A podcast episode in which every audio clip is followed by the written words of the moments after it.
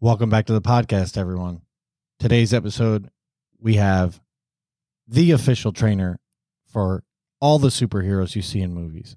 This guy's an absolute beast. He's one of the best trainers in New York City, and he's partnered with Halo Sport, On Running, Get Epicured, Half Patch, and Thrive Tape. Absolutely one of my favorite trainers in the city, and someone who you can always go to for some amazing content. Without further ado, we want to welcome to the podcast, Don Saladino. It's time to sweat it out with Anthony Mendez and Josh Evans.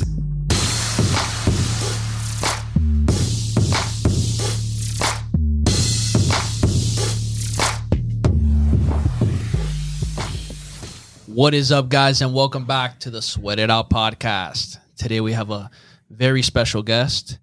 He is an incredible master coach, fitness coach, celebrity coach. He is a huge fitness advocate. He's a leader in the industry. You've probably heard of him and seen him everywhere. This guy is truly amazing and continues to do amazing things. Please help me welcome. yes, keep Don it coming. You're Saladino. Yeah. What's up, brother? Brother, you are good for my ego. I, I like you already. Why do you think I like having him around so much? I'm about to say. You know, like, he's just, he's like, the I'm ultimate one. hype man. God, man, that was that was special right there. I got you. I got you. I appreciate that. Thank you. How you been, man? How you been? Been good. Been well, brother. It's good to be on, guys. Thank you. I mean, it, you know, this is always fun for me. Yeah, thank you for coming on. We uh, we know you're very busy as as we are. I can yeah. only imagine how busy you are. Oh yeah, you know. Busy's good, right? I mean, it's, it's, um, especially during these times now. I mean, it's, it's interesting because, you know, I mean, there's so much negativity out there with people getting sick and, you know, losing their lives, life. I mean, a really good friend of mine lost his life last, last week. It was Sorry to hear that. Cancer. You know, it's terrible, but it's not, not to depress everyone, but, you know, if you can, you know, pivot off of a bad time and, you know, find a way to make it good. I mean, that's what else are we supposed to do? You know, I think I was feeling bad about that early on. I was like, oh, you know, things are actually going pretty well right now. But the reality is, is we, you know, we have to, we have to do the best that we can in life. We can't feel bad about, um, uh, about excelling at any time. Yeah. I mean, one hundred percent. We battle that all the time. We've, you know, we've mentioned it on the podcast quite a bit already. This has probably been, you know, and sorry for everyone who's listening that, you know, has to hear us say this again, but you know, it's probably been the best time that we've had in business mm. personally. You know, and, you know, you guys were talking before we got on the on the podcast about, you know, just being very dedicated over this time and, and you know, putting first things first. And right now that's, you know, business. And with you, you know, and, and with Mendez, I'm sure family as well. You know, you said, you know, you said you have two small kids. I'm sure you've gotten to spend a little more time with them than yeah. if you were in the gym constantly. Wait, wait, and you can't forget the two Russian dogs. Yeah.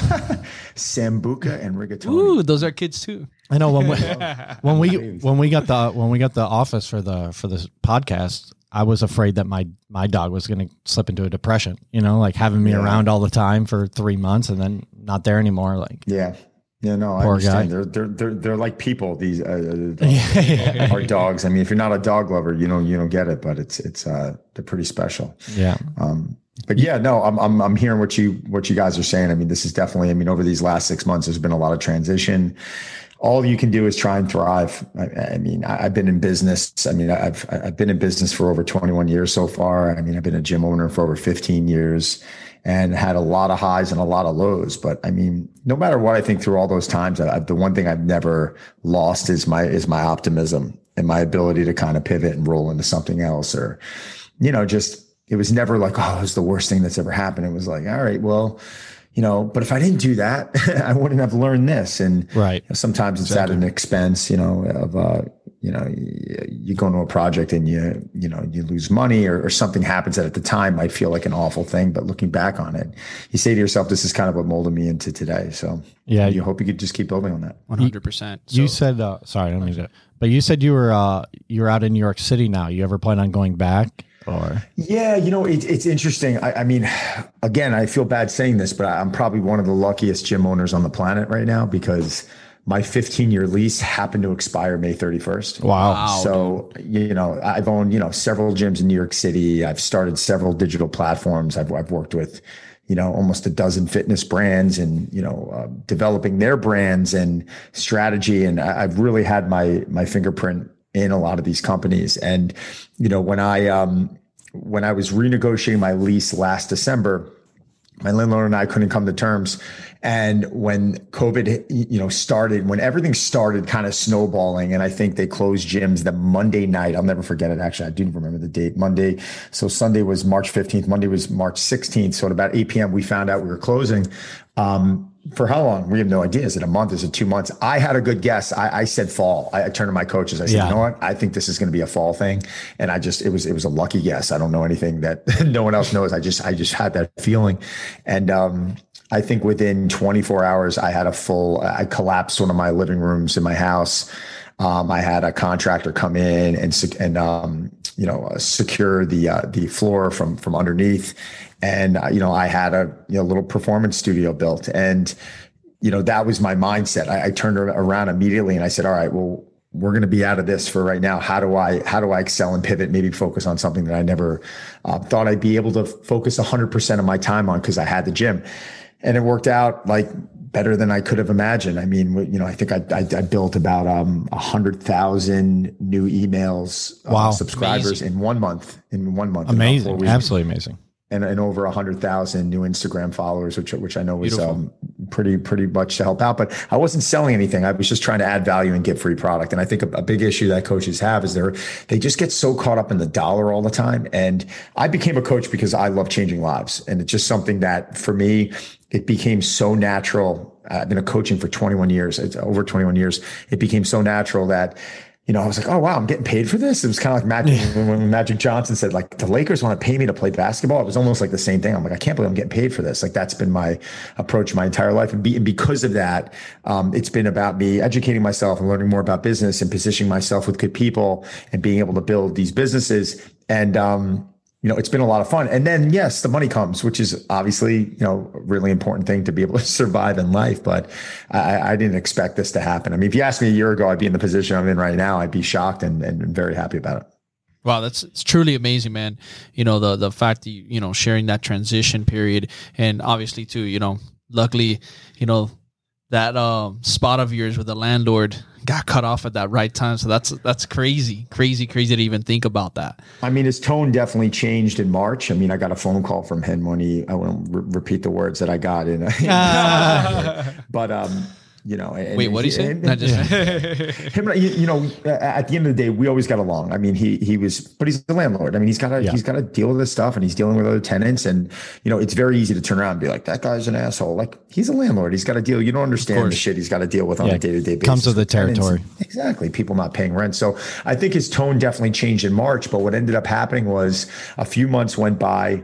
Um, I, I paid in full throughout the lease. So March, April, May, I, I paid, I, I think, I mean, God, I was paying about fifty-eight thousand dollars a month in rent and taxes. It's, in New York City. It's, I mean, it's crazy. So sixty, thirty. So what's that? About one hundred. So I paid about one hundred eighty thousand dollars between rent and taxes in those three wow. months. And I paid it, and everyone's like, what are you, nuts? I'm like, you know, I've been in this space for fifteen years. Right. And I made a guarantee to myself through all the hard times, I was going to do the right thing. I was going to see it out. I have a contractual deal with this guy, and I want to pay it out. And, and I, and I paid it out. I was really proud of that. And then he came back and he's like, well, what are we going to do now? I'm like, I don't know what we're going to do now. I'm not paying anything. I'll move it out, or I'll, um, or you can just leave there, and we can, we can leave it there, and we can try and figure out a lease.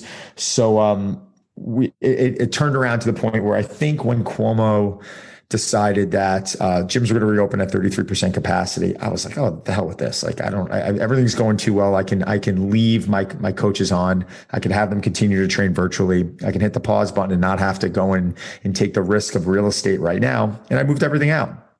And I'm uh, now in the process. I just hired an architect. I'm building a, uh, a two thousand square foot studio in my backyard. Amazing. Uh, on, on two levels. Awesome. And I'm going to put everything in there. And in probably three to six months, we will probably be back in a new location in New York City. But in the meantime, right now, I'm, I'm dealing with what's in front of me. You know, what's crazy is that I've actually, you know, speaking to different people, and even uh, friends of mine who are in the real estate game, and they've been telling me a lot of people are now been just considering putting more money towards getting a big home and just literally running all their businesses from home, you know, and people have been doing that already, but now even more, it's just sped up that, and people are just like, you know what, I'm just going to bunker down, whether it's either build my gym, you know, build my mini warehouse, or build my whatever it is to run my full business. Yeah. We've been talking online. about it. Yeah. We've been talking about it. And I, and, and I think it's an interesting, because you, a lot of realtors have been saying that the real estate game's even been changing the way people are approaching it, um, moving forward. I wanted to ask you, um, you know, seeing where, seeing the transition that, you know, you've now gone through multiple times throughout, you know, your career, mm-hmm.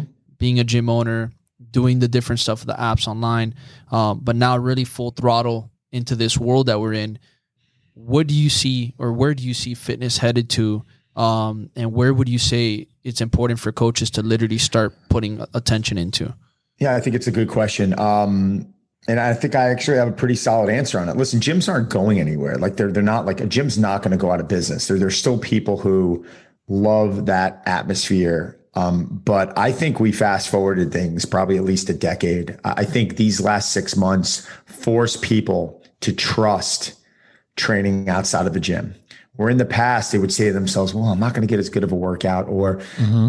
we were forced into it. And yep. it, it was, it was the worst thing possible, I think, for gym owners, because, you know, now where you'd have someone in there five days a week, I think those people who are in five days a week might be in now maybe twice a week. Yeah. And Agreed. They might balance that out. Like what I'm doing now, like I'm training from home three to four days a week. And I might stop in at, um, my, uh, my uh, powerhouse gym, Bev Francis Powerhouse, which is in my, uh, a couple towns over from me. And I might, you know, train lower body there one day, or I might do some, you know, some different pulling stuff that I don't have access to at my home yet. So I think we're going to see, um, I think we're going to see a lot of that, but I also think this time could have done coaches a big favor, because I've been speaking at summits for the last six, seven years. And I've been talking, um, when I got a call, I'll never forget getting a call from Chris Poyer at Perform Better. And he says, we want you to speak. What do you want to speak of, uh, on? You know, I, I thought the, my, my first thought was uh, fitness was, you know, covering topics of, you know, fitness, nutrition, recovery. And I was like, you know what? It just doesn't, fitness excites me, but it just doesn't. Everyone's, every coach is out there and they all think, everyone thinks they're like, you know, they're better than this one and they're going to come. I'm like, the one area that I feel like I can really help people out with is branding. So I'm like, let me start doing some discussions on branding and social media and reach. And, um, I started doing that. And five, six years ago, what I, what I said we needed to do is what's happening now. And I think it's forcing coaches now to say, all right, like, how am I going to build an email list? You know, how am I going to develop a website?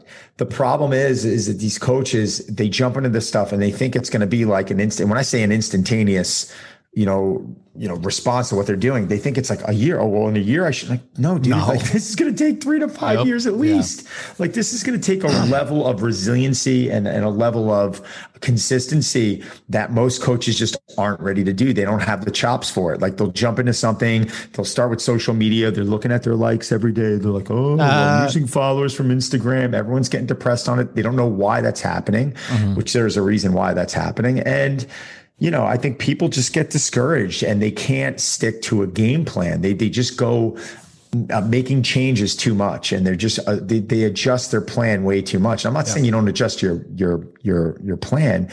You make adjustments, but you but you got to ride it out for a period of time, and and you got to understand this this stuff takes time. Yeah, I mean, I I fell into that trap myself when I first launched my website. I was like, oh, you know, I came up with this awesome, you know, steel mace educational course, and I have my weekly workouts, and it's like, I'm going to murder it. I'm going to sell, you know, a thousand of these right off the bat and all this stuff. And then not, not, nothing, you know, a couple trickled in here or there. And I was like, fuck, this is going to be a lot harder than I thought it was going to be. But you it know? Never happens. Yeah. It's never, I don't think it's happened with anyone. I mean, yeah. maybe you, you, you could talk to specific coaches, and I'm friends with that time things out really well, like eight or nine years ago, right. who got involved into that market. And it was just a really good timing thing. But nowadays it doesn't happen. Like, you don't, I can't tell you how many times I get a call every week of someone who's got like a different product mm-hmm. and they're like, this is great. What do you think? And I'm like, you know, Greg Rose gave me the most valuable information sixteen years ago when he was standing in my shell. Doctor Greg Rose said, you know, you can have the best golf club in the world. You could drive a golf ball fifty yards further. If you don't get it out there, no one knows what it is. You ain't going to sell shit. Yeah. It's literally like That's right. marketing. It's marketing one oh one. Mm-hmm. It's just, you know, but I've never, I mean, very rarely is someone going to take a product. I don't even care if you have celebrity endorsement, like Ryan Reynolds, one of my, I consider Ryan a brother of mine. Um, he's done more for me and, And, and great brother to have. Just, yeah. yeah. He's, I mean, he's, he's tremendous uh, superhero, are, huh? uh, I love them. They're, they're incredible people, but y- you know, I mean, even when, when he went and he bought a, uh, he bought into Aviation Gym, and they didn't like, he paid and bought an Aviation Gym.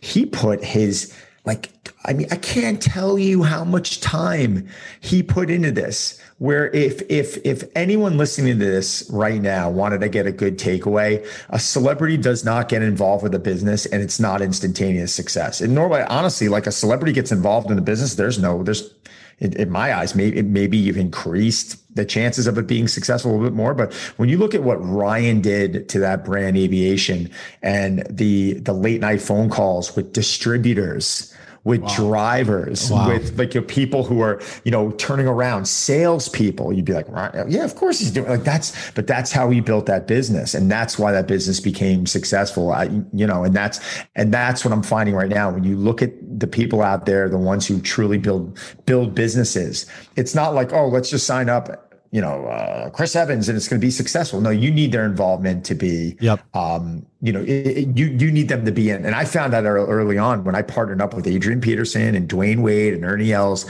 and I created a best in class app called Driven, and we murdered it out of the gate. We were number one in the app store in like three of the four categories that we launched in. We also launched a fitness app, and we did this production, this high production shoot, and then literally like hit the top of this roller coaster. And we just, I mean, literally held on and was like, oh, we were riding it down.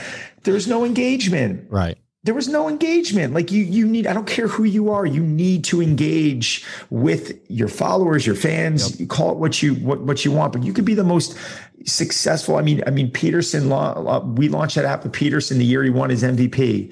We launched that app with, with Wade a day after he won with Miami. The shout out D Wade. Yeah, right. yeah. Shout out D Wade. I mean, awesome, awesome guy, by the way. I mean, great guys, but you know, the, their agents were, were doing those deals, and it was like, you know, and they were protecting their athletes. It was, I can't get mad at anyone about that. I don't think any of us knew at that time, um, you know, the level of engagement that you need. But when you look at someone like Ryan, he engages and he is, he puts his fingerprint in there. And I think that's what's so impressive about some of these, um, you know, celebs out there, like, you know, Dwayne Johnson, like he's, mm. he's in it. Like, yep. you know what I'm saying? So um, Kevin Hart, another one. Yep. Yeah. I mean, they're, yeah. they're in it. I, yep. I mean, I mean, I think those are the brands that become successful, but just to think that you're going to partner up with a celeb, it's like, doesn't necessarily mean that. I love yeah. that. I yeah, I that. think I think one of the only terms I can't stand more than influencer is passive income, right? Like, there's no such thing oh, as wow, yeah. there's no, no such thing as pat. Like, first of all, if you ever tell me that you're an influencer, like I'm gonna walk away. I'm not even gonna finish the conversation. so, yeah, and if you bring up, if you bring celebrity trainer, yeah, yeah,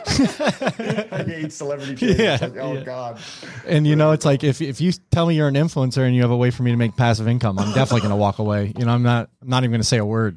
I, the problem is, is that it's just, it's setting you up for this level of like laziness, in my opinion. Like one hundred percent. When you hear, it's like, oh, it's just sitting there and like, let the money come in, like, like make money when you're sleeping. And yes, like there is, it is nice when you build a business to a point where you can go to bed and wake up and you're making money. And I'm not telling you that's not the goal. That is the goal, but you got to earn that. Yep. Right. And that's something that takes years to build and so much consistency and so many mistakes. I mean, if I sat here right now and went through all my fuck ups, excuse my language, I don't know if I could say that on here, but yeah, it's okay. It's going to be on YouTube. You can you listen. I say fuck every five minutes, so it's all right. If, if you were to look at all my fuck ups, I mean, we would be on this show for the next forty minutes going through it, but you know, you can't, I mean, if every time I fucked up, I was like, oh, like yeah. it's like, you got to turn around and say, all right, well, how did I make that mistake? What did I do? How do I do it better? And let's go. And you just gotta, and you gotta bounce back. And I think that's a big problem. People just are, they're getting lazy yep. and they just, they'll turn around and they'll look at someone like Kayla Itsins, who's making a hundred million a year or whatever that math is. I don't, I don't know, eighty million, a hundred million a year. And they're like, oh, I'm a better coach than her. Like, she got involved in this way before you did. She right. has her husband who knows a lot about marketing. She can connect with her client. Like, who gives a shit how good of a coach it is? You, you don't even know. No one knows how good of a coach she is. No one's actually sat there right. and no one's actually watched her coach. And no one's actually seen if she knows how to screen or if she's, if she does continuing education. We really don't know that, whether it's true or not. It's totally irrelevant, but everyone's so quick to turn around and beat someone like that up because she's so successful. And they feel like, well, I should be that successful. I'm a better coach. Like, no, you, no, you shouldn't. Like, you blew it. Yeah. like, yeah. She, uh, yeah. No, yep. honestly, you know, yep. all fairness, one hundred percent. Like, I don't care how good of a coach you are. You blew it. Right. Because when she was turning around and she had the vision and the foresight to go after it and build that digital empire, you were sitting there training people one-on-one. Yep. You know, I, we we talk about that. Go from one hundred to one hundred twenty-five an hour. I mean, you're talking about us, you know, like I, and I've, I've mentioned this on the podcast too. We both have, like, when Instagram started bringing uh, videos on, like those fifteen second videos. I saw him in Equinox, and I was, he was like, man, like him and another friend of ours were filming content. And I was like, man, what are you guys doing? Like, that looks dumb. He's like, mm. no, man, like you gotta, you know, you gotta start editing. You gotta start filming your workouts and editing, editing them on this thing called iMovie. And I came from a strength and conditioning background. I'm like, you're, that sounds fucking lame, man. Like yeah. I'm, I'm here to train people. Like that's, that's what we do. He's like, nah, oh, man, yeah. I'm telling you, this is going to be, and now, you know, five years later, he just points a finger at me and starts, you know, smirking. And I know exactly what he's thinking. Like, he's I was there bit. also when, yeah. when, when Facebook launched, I was like, that's my private business. I'm not going to let anyone. The next thing you know, like I'm doing it. And it's not about me. Like if you go look at my social, I'm not sitting there with my shirt off every five seconds, you know, maybe it's every twenty posts. It's fine. But, um, I am, the whole purpose of my social media, except last week. Last week was an emotional week. My buddy died. I took some time off. Right. Did, did a couple non-fitness related posts, but ninety to ninety-five percent of my posting is about giving away free shit to people. Mm-hmm. Like I, I gave away eleven weeks of giveaways. I was giving away treadmills and Perform Better gyms and ice baths and NormaTec systems and all this stuff giving away. And I was giving away programs and, and it was just give, give, give, give, give. And every day giving away content. And it's like, you know, at, at first when I'm doing it, people are like, oh, you're really, you're having fun with Instagram. I'm like, yeah, I'm having fun with it. I, I love doing it because I'm able to turn around and basically, you know, reach out to so many more people out there. But like, don't laugh at this. Like, this is a hobby. Like, this is like, no, I'm building a business right now. And then right. I think when people saw how it could become a monster and, um, you know, I think the outreach and the brands and the business and how I can actually stay at home now and do what I love. You know, this is, this is fantastic. I used to commute three hours a day into the city, you know, wow. an hour and a half. That's each insane. Way. And I, I, and I had a hockey game this morning at six thirty a.m. You know, I was, I was home at eight fifteen taking my son to school, you know, it's like, and then I'm working and then I go lift and then I'm back here doing this now. And last night I'm on a podcast at eight o'clock. It's exciting. My schedule is always changing. It's fun. I'm building things. It's, it's just, I, this did not happen for me overnight. This has been a, you know, I, I just did this talk where I said, you know, I'm a twenty-one, I'm, I'm a twenty year, I said twenty year, I said, I'm a twenty year overnight success. It was like a joke. It was my, like my first pillar. Like this is like, if you think I'm an overnight success, you, yeah, sure, I am. It took twenty-one. It took twenty years. Yeah, right. Like yeah. Time, I think man. Something important, you know, bringing up is the fact that you mentioned over and over again that there's a lot of lazy people, you know, and there's a lot of people that just don't want to put in that work, you know, and it obviously shows, you know, through the amount of work that you've been putting for so many years. And like you're saying now, it's like, yeah, I'm a twenty year success, twenty-one year success. Like, yeah, you know, people don't understand that. It's just like, yeah, it sometimes takes that patience, takes that, that plan that you've been putting into effect for so many years. Obviously you make tweaks and you change certain things, but you've never stopped moving the wheel and you've always kept delivering, delivering, delivering, delivering, understanding that one day you're going to get your break. And I think that's the part that scares a lot of people is that they just want this instant gratification because everything in today's world is instant. You it'd know, be you, nice. Listen, I'm not going to lie. It, it, it'd be nice. But, you know, if, if if there was an instant gratification, I wouldn't have learned what I learned. Like one hundred. I wouldn't be. I mean, mm-hmm. part of this also is the fact that I can turn around and have that conversation and, and I can educate and I, and I can I can help people out. But, you know, man, I, I, I just it, it's, you know, I, I, had, I had a call the other day from uh, from a coach and.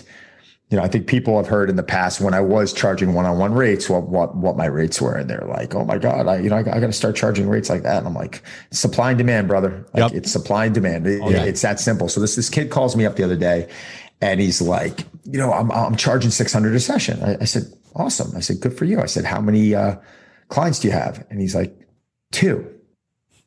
And I'm like, two. Okay. How many sessions are you doing a week? He's like, out of those two people, probably three to four sessions. That's not going to move the needle. Exactly. I so so I, I'm, I'm like, so fine. You're making X amount of dollars a week. Why wouldn't you drop your rate to two hundred and get three times the amount of people? You know, make make the same money. Like it, it doesn't like like like just get more. Why would you want to do that? I said, because you got to get in contact with more people to build a business. Yeah. You're, you're not like you're you're working three to four sessions a week right now. Like that's pathetic. Like you're not going to build a business. Like you're going to be known as the as the guy who's charging too much money. Yeah. And and you're not going to like. Turn, I, I I trained guys in the last twenty years of my career, twenty-one years of my career. I figured this out the the other day. I probably trained over forty thousand one hour sessions. forty thousand. Like, that's a lot of reps, man. That's a lot, that's a mm-hmm. lot of hours to be in there. And out of those forty thousand hours, I can assure you that probably five thousand of those hours were, were probably free sessions. Free for people who are like, you know, editors, publishers, um, you know, the heads of, you know, a, a specific company, um, on and on and on and on, celebs. Just like, just get me in front of them. It's over. Get right. me in front of them and it's over. And I don't mean to sound cocky like that, but this has got to be the attitude. But I see so many coaches like, well, uh, what do you think I should charge them? Like, get them in there, man. Give them a free session. Yeah. Mm. Like, get them pregnant with the idea of you first. Like, get, get in front of them. Don't like talk that. dollars. If you sit here talking six hundred an hour before you meet them, they're never going to want to work with you. Yeah. But, but, but come on, man, increase that volume a little bit. That's the big problem. And that's, and that's more coaches than less, is that they, they start comparing themselves to someone who is so far beyond them, and they think they should just be there, and, and they, and they haven't put in the reps yet. That, that comparing syndrome, you know, I tell people all the time, like, you want to move forward, you got to stop comparing, you know, like, I'm going to say it again. Like, that person's chapter twenty is not your chapter one, you know, mm. and there's a reason why they're there. Like, you've been putting in this work for over twenty years, you know? I, I totally agree. I, anytime, I, anytime a young coach turns to me and they start comparing themselves to someone, I, I literally look at them and I'm like, oh, please. Yeah. Like, it is just like, this is, this is a joke. Like, listen Pay to your yourself dues, right dude. now. Yeah, man. Like, you're feeling bad. Like, I'll never forget. I was going, um, I brought a bunch of coaches to a summit years ago, and we're walking in and they're mentioning a name of a, of a, of a speaker who I know is a really good guy, but everyone's like, oh, like, I'm hearing everyone like this, this guy, this guy's not a good coach. So, and I'm like, stop, stop. I'm like, look in his room. And they look in, I'm like, he's a good coach. People are in that room. Yeah. And they're like, at least five, six hundred people. I said, so there's five or six hundred people in his room. There was three hundred in my room. It was my first year speaking. People are literally standing up to see this person, and you're sitting here bashing him. I made them all go sit down and, and listen to the, to the talk. Yeah. And then afterwards I said, well, I said, what was it? I said, so you already shut this person down before you went in to go listen. He, they are successful for a reason. Yet you're pointing out the negative. You're saying it's about coaching. Coaching's the easy part, guys. Like, this is like, you could sit down, read a manual. You could, you could turn around. You could, you could, you, you could start emulating, uh, you know, a trainer out there, someone who knows how to do stuff, and you could just target and focus on one specific area, whether it's kettlebells or whether it's training with dumbbells or whether it's, you know, energy systems work or, or something. And you could become great at that. You could call yourself the guru. You can't connect. You're screwed. Yeah. That's it's right. Over. Yep. And that's Connection. a big problem. Yeah. No, I mean, I, I had one of those aha moments a couple of years ago. I mean, do you know Mark Megna? You know, Mark? Mm. Yeah. Yeah, Mark. Mark and I. He's um, um the owner of uh, one Anatomy. of the co-owners of the yeah, yeah. Anatomy. Yeah. yeah, Mark and I. Um, yeah, we. I think we follow each other on social. He's been on my podcast. Yeah, before. He's an amazing guy, right? And really you know, nice so guy, yeah. so I worked at Equinox on South Beach, which is where he worked for I think eight or ten years. You know, and for whatever reason, when he left, it must have left some bad taste in people's mouths. And mm-hmm. I came maybe like a year after that, and everyone was just trashing him. I'm like, I don't even know the guy. You know, I'm not going to do that. But if you guys say so, then whatever it is that you guys have with him, then that's fine. And then I went over to Anatomy and taught some group fitness classes for, you know, eight months or so. And he's one of the nicest people I've ever met in my entire life. You know, like yeah. always bent over backwards to help me when I needed it. You know, yeah. we asked him to come on the podcast. You know, it took thirty seconds for him to book a time. That's Mark. You know, and when, once I got to Anatomy and, and, you know, started being around him, I'm like, what, what is wrong with these people? Like, why do yeah, they have, you know what it is? Also, people want to bash other people that are successful. Like, one hundred percent. I've been, yes. I, I've been employing coaches for fifteen years. Okay. And I could say that probably ninety percent of the coaches or staff that has worked for me, I can go have a beer with right now. I mean, I remember front uh, women who worked for my front desk would come to the holiday party after they left years later. I mean, we just had a good relationship, but there's a couple of coaches in there right now that, you know, obviously think they can do better, a better job than I can. Fine. No problem. But it also shows a level of like, I don't know, narrow-mindedness when they, you know, can turn around and point the finger and they're never really sitting in my, in my seat.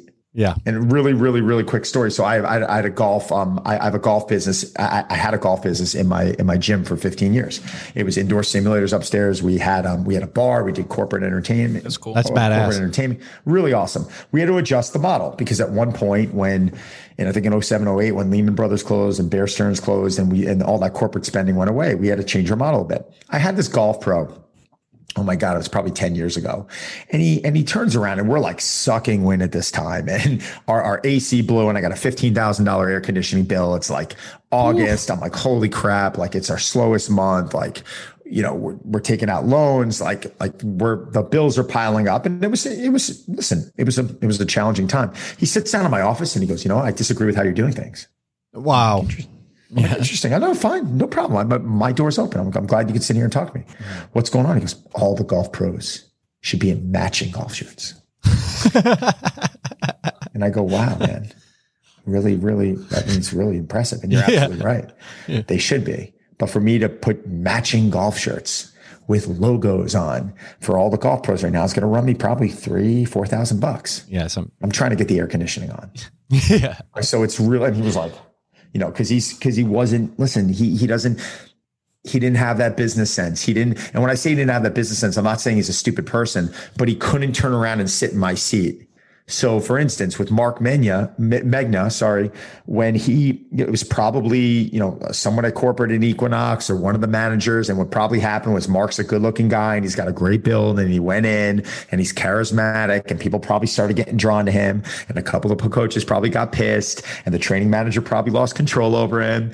And then he finally got an investor to come in and go do his own thing. And guess what? He succeeded. Yeah. Whether gyms do great or not, it's, it's irrelevant. I don't know what the books are and they probably crush it and good for him, but you know what? He succeeded because he went off and he did it. Yeah. And it pissed them off. Yeah. Because they because they didn't have the chops to go do that on their own. Right. And I mean, so good, that's why you know, good for him. He's he's about to launch his, they're about to open their fourth location, you know, so you can't hate on and the guy. You know during you know? during a during a tough time. So right. It's really easy to point the finger.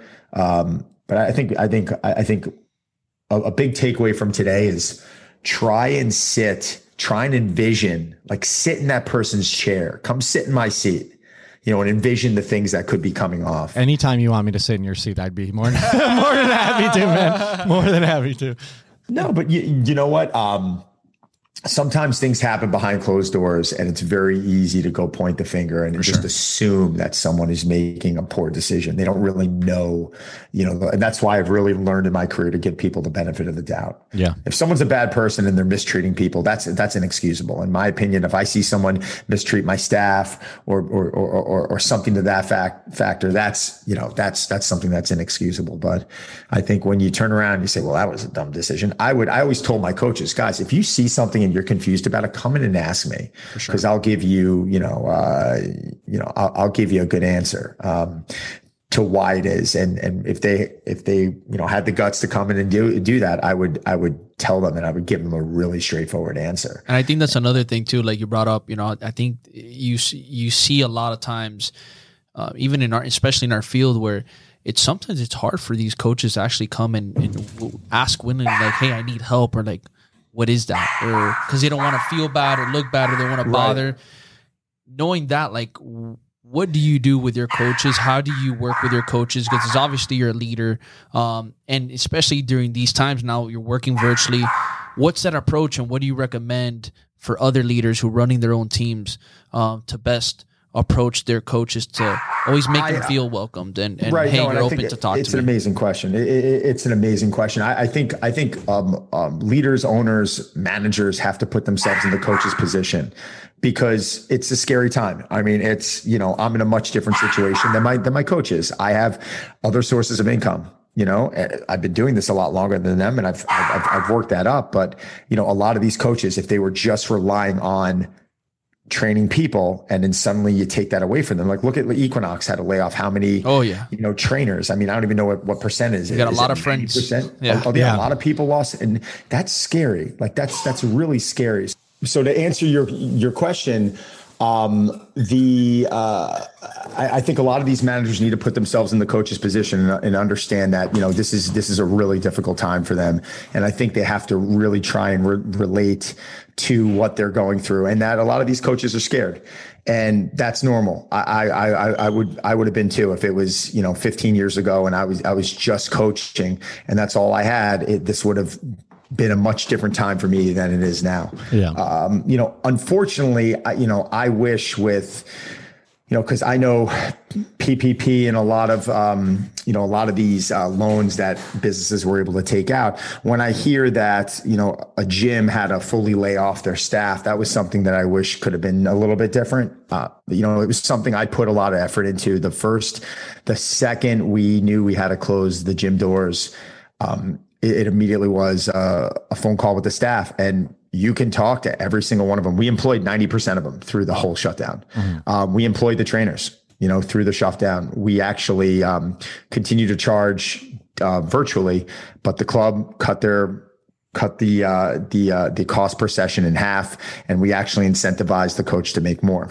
Um, I kept on two man, I'm sorry, three managers. I kept on my cleaning guy full time. That's awesome. and, and paid him. You know, he worked for me for fifteen years. I'm not saying that to do a pat on the back, but you know, I, I think as um as a gym owner, as someone who's trying to lead a team, I have to take my staff under my wing and say, guys, you know, you've dedicated so much to me. I got to turn around. And I got to dedicate a lot to you. Yeah. And, um, you know, that was something that I wish a lot of facilities did differently. I don't necessarily know. I don't know if Equinox actually was able to keep on a lot of their coaches. No, I think they I furloughed they, a lot of people. Yeah. They furloughed a lot. Now, what did they, what did those coaches do though? I mean, I did mean, they not make any money? I know one of my friends, he was the personal training manager here at the, the location of Berkeley Heights. And I know he just decided, like, all right, well, if you're going to do that to me, like, I got to go figure something else out. And he just went out on his own, you know? Yeah. And, and, and listen, as again, I'm not sitting in the, uh, you know, I'm not sitting in the chair of the Equinox C E O.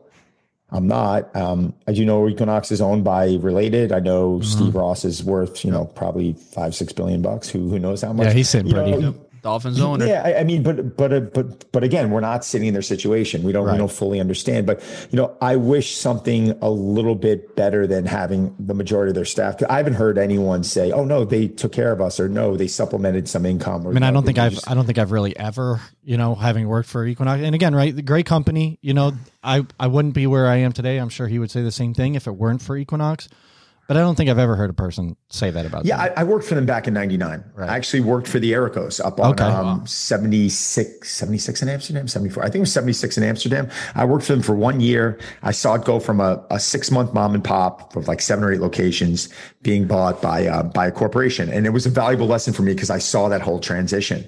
But um, yeah, no, I, I, I mean, listen, they they gave me my first start, and I'm very grateful for, for that. But I, I just, you know, everyone's, um, you know, these coaches work really hard. Mm-hmm. And, you know, they're expecting these, uh, a lot of these big box gyms are expecting these coaches to, you know, commute in, especially in New York City. It's like no one, like none of these, most of these trainers in New York City aren't living on, you know, seventy-second and Park Avenue. Yeah. They're, yeah. they're, you know, they're living on in Queens, they're living in Brooklyn. They're, mm. you know, they for them to get in for a five thirty a.m. client, they have to be up at four a.m. at least, three thirty in the morning at least yeah. to, to take a train at that hour, to get up, to shower, to eat, to get themselves presentable, to show up. Up, you know, training, you know, people during the day and, and cleaning up weights, and then giving themselves a little bit of a break before they have to go do that in the evening. I mean, it's it's yeah. it's a mentally grinding job, and yeah. you know, when you sit there and you're continually doing those hours over and over, it's yeah. really tough. I, I just I just hope and wish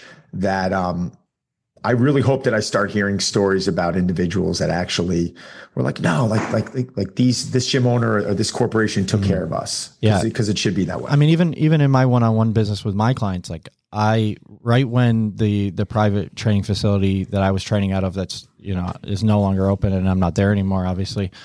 Right when all that happened, I sat down and had a phone call with my clients. I was like, listen guys, like, you know, I'm still building out my online stuff. And, you know, we were building out the podcast at that time.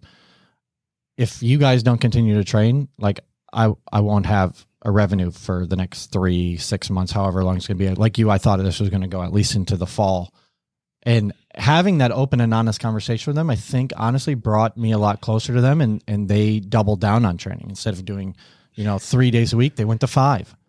If they were doing two, they went to four, you know, cause they yeah. were like, you know, he, like you were saying, right? I've, I've brought so much value into their lives, and, and, you know, on the flip side, they've brought even, in my opinion, more value than I brought to them with all of their expertise and, and all of their help. But they saw how much value I brought to them. And they said, you know, we got to take care of this guy, you know, and, it's nice and to hear. I'll, I'll be forever grateful for them, yeah. you know, because of it's, that. It's really not, it's really nice to hear when you, when you hear stories like that. Um, I, I, I just want to hear more of them. Yeah, yeah. I agree. It's, it, and it really shows, like, you know, people's character, you know, it really shows the character and the type of person they are when you hear these kind of stories. And especially during moments like this, where, you know, it's like, you, you want to be able to be that person as well, that, you know, that you were able to help and protect others during these times. Obviously, you know, everybody, you know, situation can be a little different. Like you said, we can't just jump the, the, the gun and, and judge people depending on their situation. But, you know, at the same time, it is nice. It is nice to hear those stories and, you know, see who is putting their foot down and really working hard to make sure that they're taking care of their staff, their team, their coaches, um, their people that have been with them and sacrificing for them as well. Because, you know, if it wasn't for them either, you know, those, those people running those businesses wouldn't have a business, you know, if it wasn't for those people helping them push through. Yeah. I mean, it, yes. Well said. Um, But now you guys kind of open, uh, you know, allowed me to like raise an eyelid to the whole gym question. Like you start thinking about it too, and there's just so much optics going on, mm-hmm. you know, with uh, these businesses wanting to kind of show that they're doing the right thing, but at the end of the day, they're really only into it for, you know, their own betterment. So, you know, I, I mean, and again, like, I, and I understand. I'm, I was a gym owner up until about a week ago. After fifteen years, I mean, I still technically own my business, but.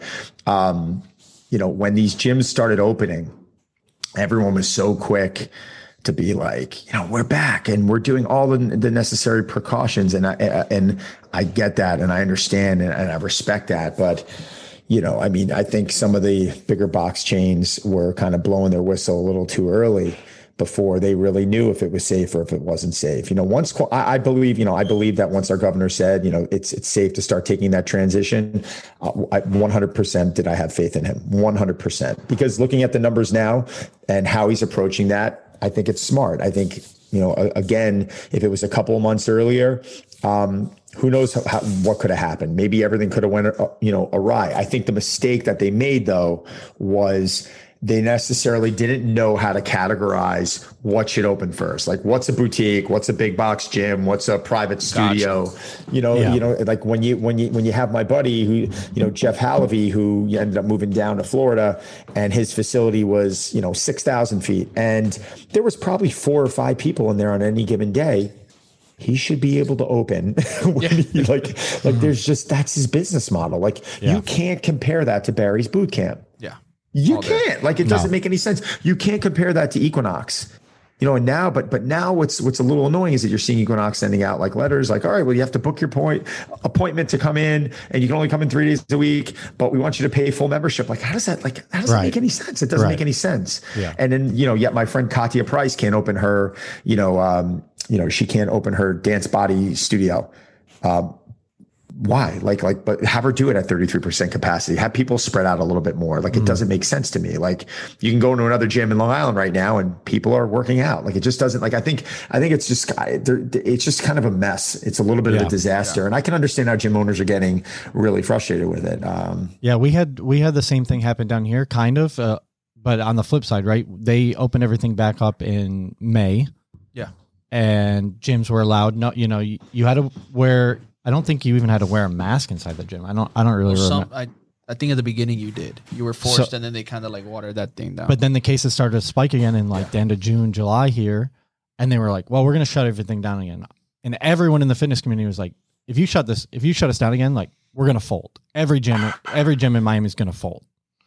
Yeah, and they were. Um, you know, it took some. It took some serious conversation for them to be like, "Okay, maybe we do need to take a step back, and we do need to reanalyze this." Because, to your point. They didn't have a they didn't have a plan. They had no plan.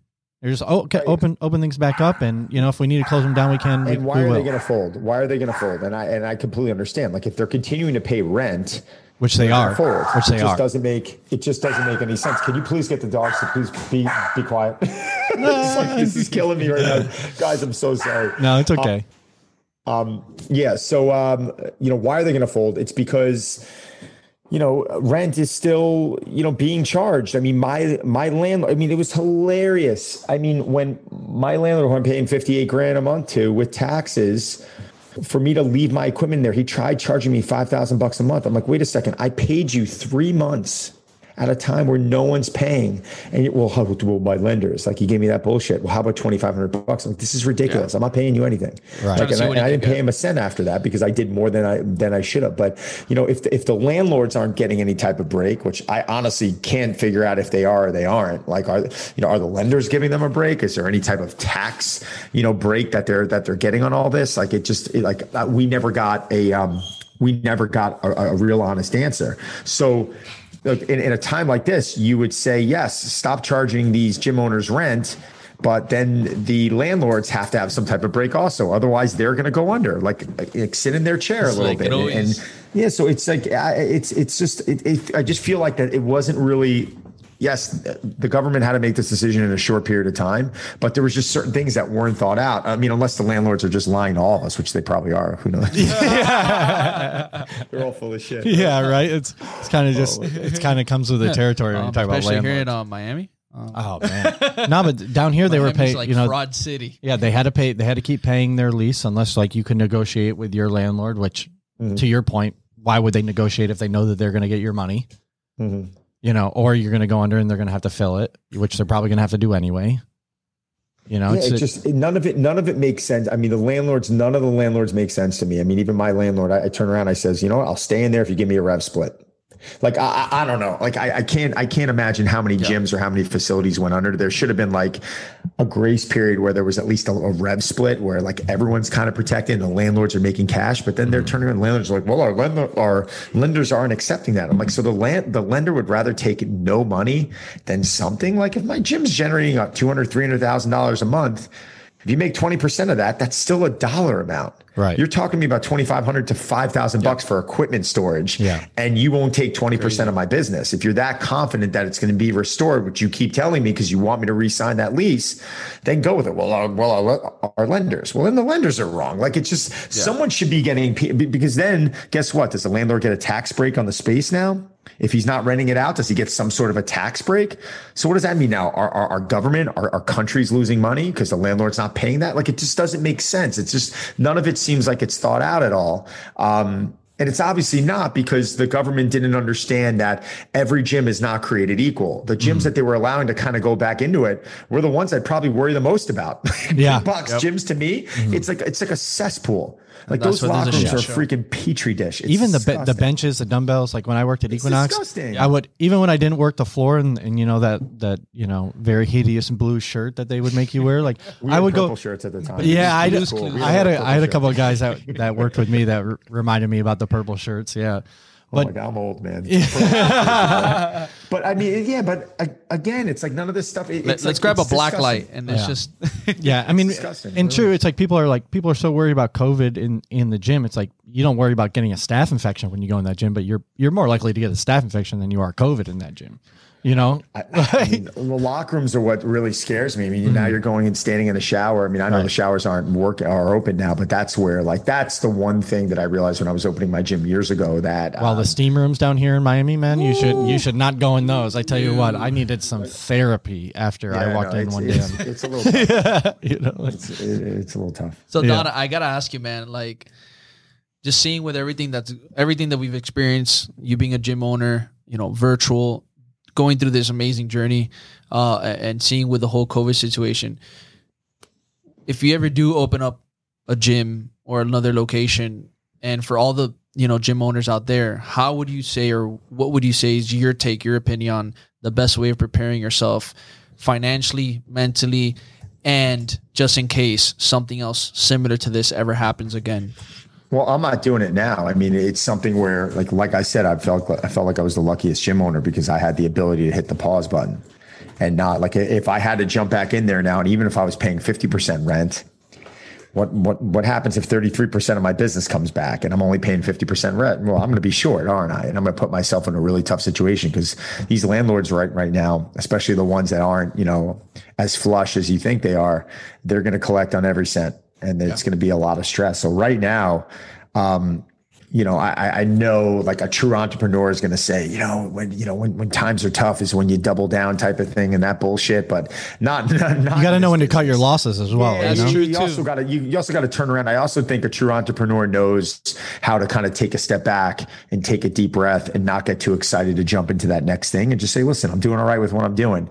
I'm going to assess the next couple of months. I believe that real estate prices are going to be driven down. Like I do personally. Same. And maybe yeah. after the new year, one hundred percent. God, God willing, I hope yeah. there's a vaccine. Yeah, he, I still think the city's far away from it. No, yeah. He's been, you know, I know, you know, you've been looking at getting a house. I tell him like, just wait a year, year and a half, you know, especially down here. Like there's going to yeah. be more floor foreclosures than we can imagine. Hang out a little bit. Yeah. Hang out. There's just too much uncertainty right now. It's like, yeah. I, I think when our government doesn't even really know what's going on yet and they don't have answers, I think that's like who else, I mean, I mean, the most successful people I've surrounded myself with due to luck and, and just, uh, I love these people, but they're all telling me the same thing. They're mm. like, this is going to take longer to, to recover than most people think. And just, you know, this is what, and it's, it's sad about New, New York because New York, I mean, I've been pro New York my entire life. I mean, I'm so proud to be from this state, the city. I'm so proud I've had a business in this city. I feel like it's different if you're from New York. There's this level of like toughness that you have to develop. Like, yeah. you know, New York tough. You always hear. I'm from lines. Syracuse. I understand. I love it. I love it. Yeah. It's a beautiful thing. But like, you know what? Um, with, with everything going on with the crime right now in the city and the energy level, it's just it's just a different place. And New York will restore. I believe it will. It's just going to take some time. Yeah, and I, I think it's hard for Americans in general, but especially for. You know, people who own businesses, type A people who are really driven, always looking to like, you know, check that next box to be able to tell yourself like, you know, let's take a, let's take that step back. Let's, you know, really assess what's going on. It's, it's difficult for people because especially when you're living in the city, right? It's like, you're talking about the most, you know, extrinsically driven place in, in all of America. You know, there's nowhere like New York City. Yeah, really probably is. the world, right? It really is. It you really know, is. Where it really is. You're not only competing with yourself, like you are literally competing against tens of millions of other people, you know, right. in order to right. in order so to get to the level. Game. Yeah, right. So so to actually have to sit there and say, I need to take a step back and maybe just do the things I've been doing anyway. You know, it's tough for people. It's, I mean, I mean, like I said, most people aren't in that situation where they can do that. That's why I said, I feel like I'm really, I'm really fortunate to be able to do it. Now, will I be back in the city? Probably. I mean, but we'll see. Who knows what happens? What if this hits again in a few months? What mm-hmm. if now, you know, my business hasn't been in brick and mortar for a year and I'm just that much further along on digital? Is it worth going back in and doing that? Or am I going to be, you know, right. I mean, technically right now, I don't, I don't have to go back in and, and, and do it. I, I I would go back in and do it because I have a new, I have a new plan. I have a new model that I wanted implemented with a new partner and we're really excited about it. And it actually fits these times because there is a readiness component. There is a huge digital component. There's still a brick and mortar component, but it's smaller, more recovery. Um, everything's just tighter. Mm-hmm. You know, just it's, the space is more, uh, conducive to what we be looking to do from a business model standpoint. When we got involved in this space back in two thousand five, maybe went a little bit too big, fifteen thousand square feet in New York City. It's a lot of space to get started off with in your first project. Um, it's so a good amount. There's things now I would do a lot differently. Yeah. Well, listen, man, we, we're almost at an hour. We don't want to take up too much of your time. Uh, we appreciate you coming on. Really appreciate you. Uh, awesome. You know, you definitely shared a ton of insight that, uh, you know, I think more people need to hear about, right? Kind of stepping a little bit inside of uh, someone like your shoes and to kind of see the other side and see that it's not, you know, it's not all roses all the time just because you have, you know, four hundred plus thousand followers on Instagram and, you know, you have a successful yeah. gym and a successful brand, like you still struggle. Yeah. Um, so, you know, and you're still always, engaging. Yeah. Still engaging. Always. I mean, you gotta, at the end of the day, the model's really simple. Um, You know, my, the reason why I became a successful coach later uh, early on was because my whole model was making sure they left feeling better than they did before they came in, you know, and obviously there's that level of professionalism of, of, you know, never forgetting why you were hired to come in and do that job. Right. And that's why I've been able to kind of sustain that, that clientele for that period of period of time. But this stuff takes time. Yeah. This is not uh this is not an overnight, uh, this is not an overnight gig here. And, no, definitely not. You know, adding value to people's lives is something that if you're on digital or if you're in person, it's, it's part of your model.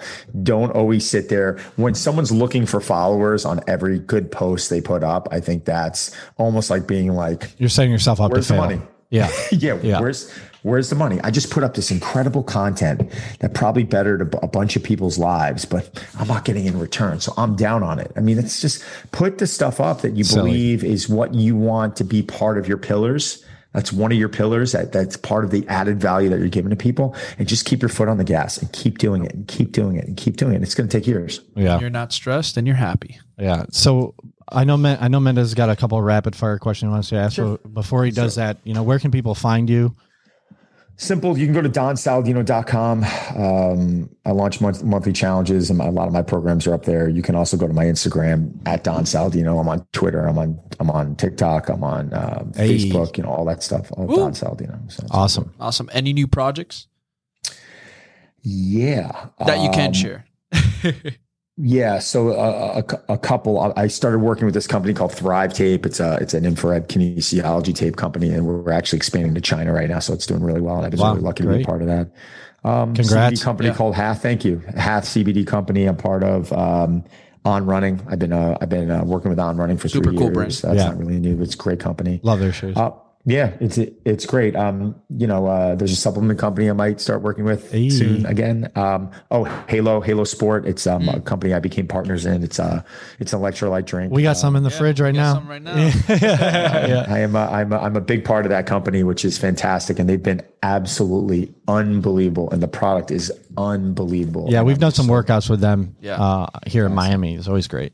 Fantastic. So yeah, I mean, that's, that's that. And then obviously my barn I'm installing in the backyard, I'm super excited about. That'll be fun. Hopefully, uh, you know, maybe yeah, I we'll, can't wait to see the content coming oh, out yeah. of there, man. Be fun. If you oh, guys yeah. are ever in New York, you'll come train with me out here. We'll definitely we'll oh, man, have some fun. Yeah, definitely awesome. Appreciate that. And also too, whenever you have anything that you want us to share, we would be more than happy to share it with our really fans or our audience. Yeah. Thank you guys. Yeah. Um, so I'm going to light you up with some quick little questions, and uh, we'll get through them pretty quick. Let's do it.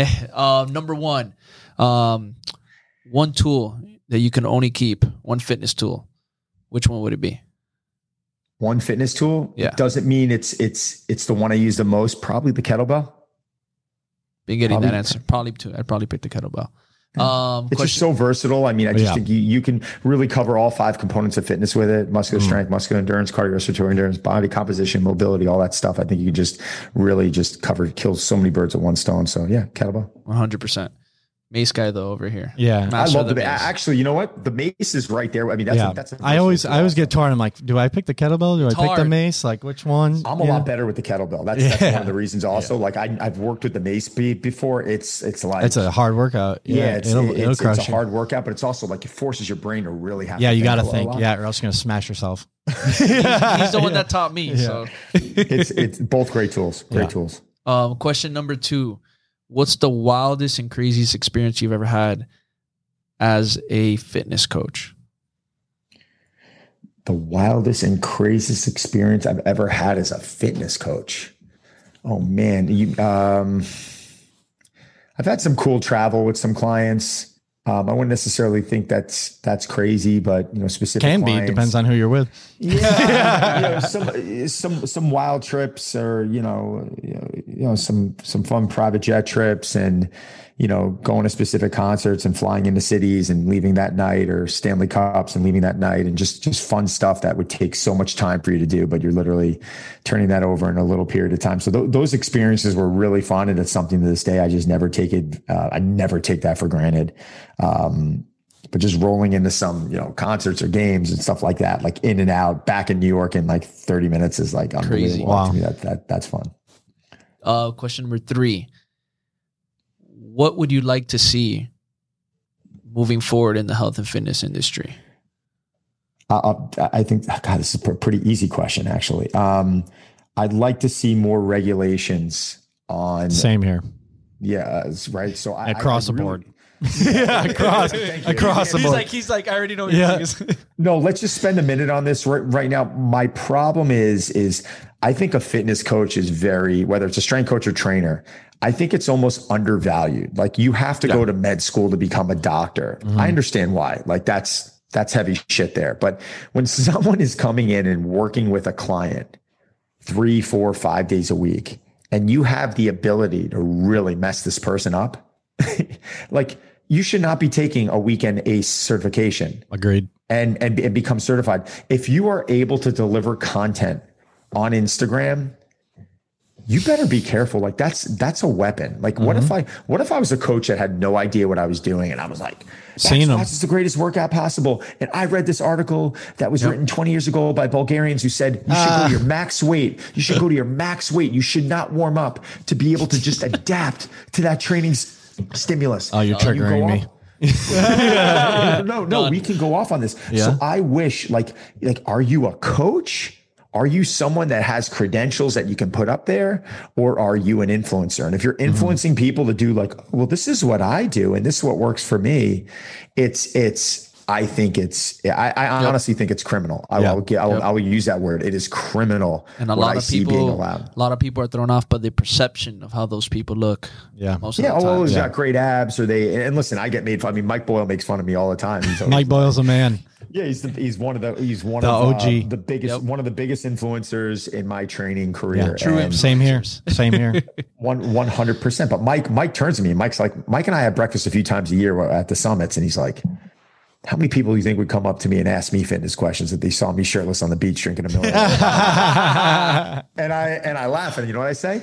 I would ask you questions, Mike. yeah. yeah. But that's the problem. If you take Mike and you put him up next to, you know, so and so who's got five million followers and looks like a freaking Adonis, like it's not even a comparison. Mike yeah. would, would would out coach, would be able to out program any of those guys ten yeah. times over to the point where it would be an embarrassment. Yeah. It would it would be an embarrassment, but you know, optics, perception, yeah. our country is set up to be drawn to that. And I'm the last one to talk. Listen, I'm, I was on the cover of Muscle Fitness. I was on the cover of Men's Health. But you worked hard for that, though. You yeah, know, and yeah, you know what I, you're doing, though. Really you can back it up. Yeah, you can back it up. I also worked hard to educate myself and make right. sure that you know I can hang and have that conversation. Yeah, that's so, um, that's one of the most frustrating things for me. You know, I took the more formal route of. You know, I get I got my bachelor's in exercise science. I got my master's in exercise science. I in, interned for six years. I spent a shit, shit ton of money on that, you know, a lot. And then, you know, probably like fifteen to thirty thousand dollars every year on continuing ed. Like doesn't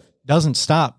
But then when you see these people on Instagram with, you know, eight packs and you know, they're doing they're doing banded sprints up a Up a Stairmaster, you're like, what are you doing for? What are you doing for people? Backflips on a treadmill. Yeah, no, no, no. I get it, but I, but I, like like I said earlier, like it sucks. Yeah, like it, you wish it wasn't that way because it's not. At the end of the day, why does it suck? It doesn't suck. Well, well are you not a success? It's not. That's yeah. not why it sucks. No. It sucks because it's just not good information. Right. Like you want. Like nothing makes me feel better. Like when I go into a gym. Like, like another gym, not mine, not, not my home gym, whatever. And I see a coach who's in there and they they are doing it right. Mm. And I see the, I see the dialogue back and forth. I see the communication. I see the process going through. I see him laughing with the client. I smile.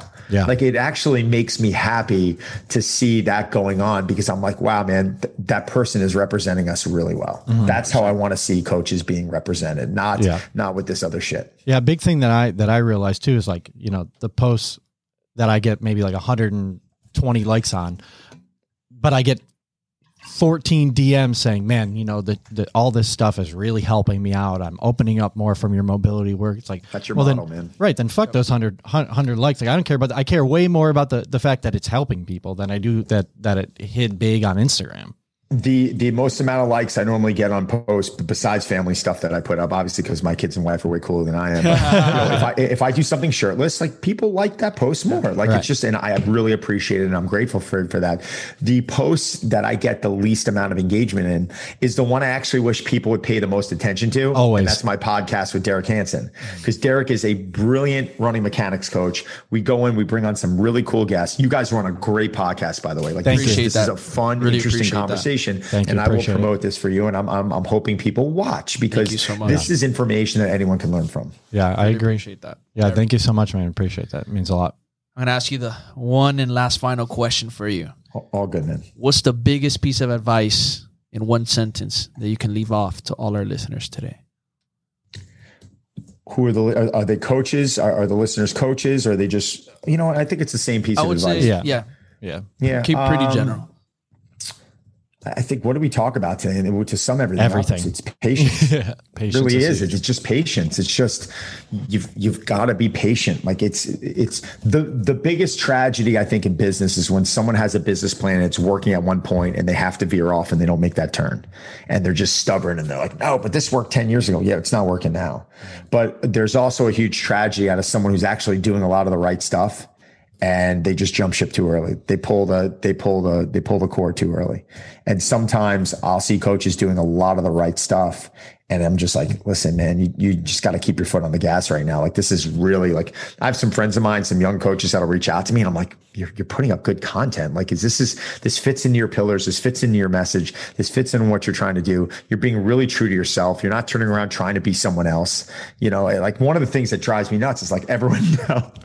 Like, so I put up a post today. It was like, it was a fun little arm pump. It was like, some of the stuff I put up is like serious. Some of the stuff I put up is fun, but everyone's like, why are you so serious when you're doing curls? I'm like, because I'm doing curls. I'm not in the mirror. Like, yeah. Bicep curls. And what cracks me up is I even see it with like a lot of, a lot of people now who are like putting up, like, you know, I don't mean to knock this, but a lot of the guys and women are putting up like cooking stuff, and they're all like, oh, dude, yeah, we were talking I mean, about yeah, we talk about this all the time. Yo, what is going like, on with this? What we talk about. I'm like, nothing, nothing irks me more than when like I see Yo. a fitness girl and she's like, with like one knee bent, one knee locked, so you see the ass more, and then like one knee bent. Like, yeah, and she's like, and, she, oh and they're, and they're trying to. I'm like, how can you be happy when you're doing burpees? Like, no, that's not a happy exercise. Like, be look miserable. We're all miserable. Still, I, I don't think it comes off genuine. I, no, I, nothing. I know that are like that, and they have that. Gen- I can see the people who are, are who are trying to do it too much, yeah, and they're trying to like be cute and be like bubbly. Like I can yeah. see when it's like I, I've had coaches who work for me who are trying to do that now, and I kind of roll my yeah. eyes to them. I'm like, come on. It's not who you are. Yeah. It's so obvious. People always well, was, people always tell me, they're like, oh, you know, you need to you need to smile more when you're on camera. I'm like, if you see me in person, like I'm not I don't smile. Like that's not my thing. Like I would look so like you're to your point, like I would look so fake if I was just like, okay, guys, so today I'm going to bring you through this three exercise complex. Like, are you guys ready? Are you yeah, ready? I'm not, I'm not, like, I'm not, no, I'm not squatting. I'm not doing like triples with like yeah, a yeah. smile on my yeah. face. Like, so, no, my head looks like it's going to explode. For like, the next post, like, you, you just put, you literally just have like a, a, a fat emoji smiling face just slide over your head. yeah. Just let that be part of your body. That's you're like, guys, really is this what idea. you want? I might have to do that. I might have to do it. That would be week, funny. But, yeah. That, that that frustrates that frustrates me a bit too. Is, is that people can't have their own identity with this stuff. Mm-hmm. Like it's like if you are a certain personality and you are a certain person, be true to that. Like you, yeah. you might be surprised. Like I, I think faking it and trying to be someone else who's successful, yeah. I, I don't think it's going to pay the dividends that you're hoping it would. I think being true to yourself and playing to those strengths of who you are and being genuine. I, I just feel like nine out of ten times. It, I'm sorry, ten out of ten times. I think it always, um, I think it always pays off a lot better than trying to kind of becomes someone else who has a successful page. Um, you, you know, I, I mean, I, I, there's, there's one woman, she's actually, she's got a really cute page. Um, I think her, I think her name's Ravana. She does all this like raw cooking, and she's like a cute, you know, Latin American woman. And she's, she's got a really nice way about herself, and she's smiling in the camera, and she's, it comes off almost very natural. Sure. But then I started seeing all these other women trying to copy her.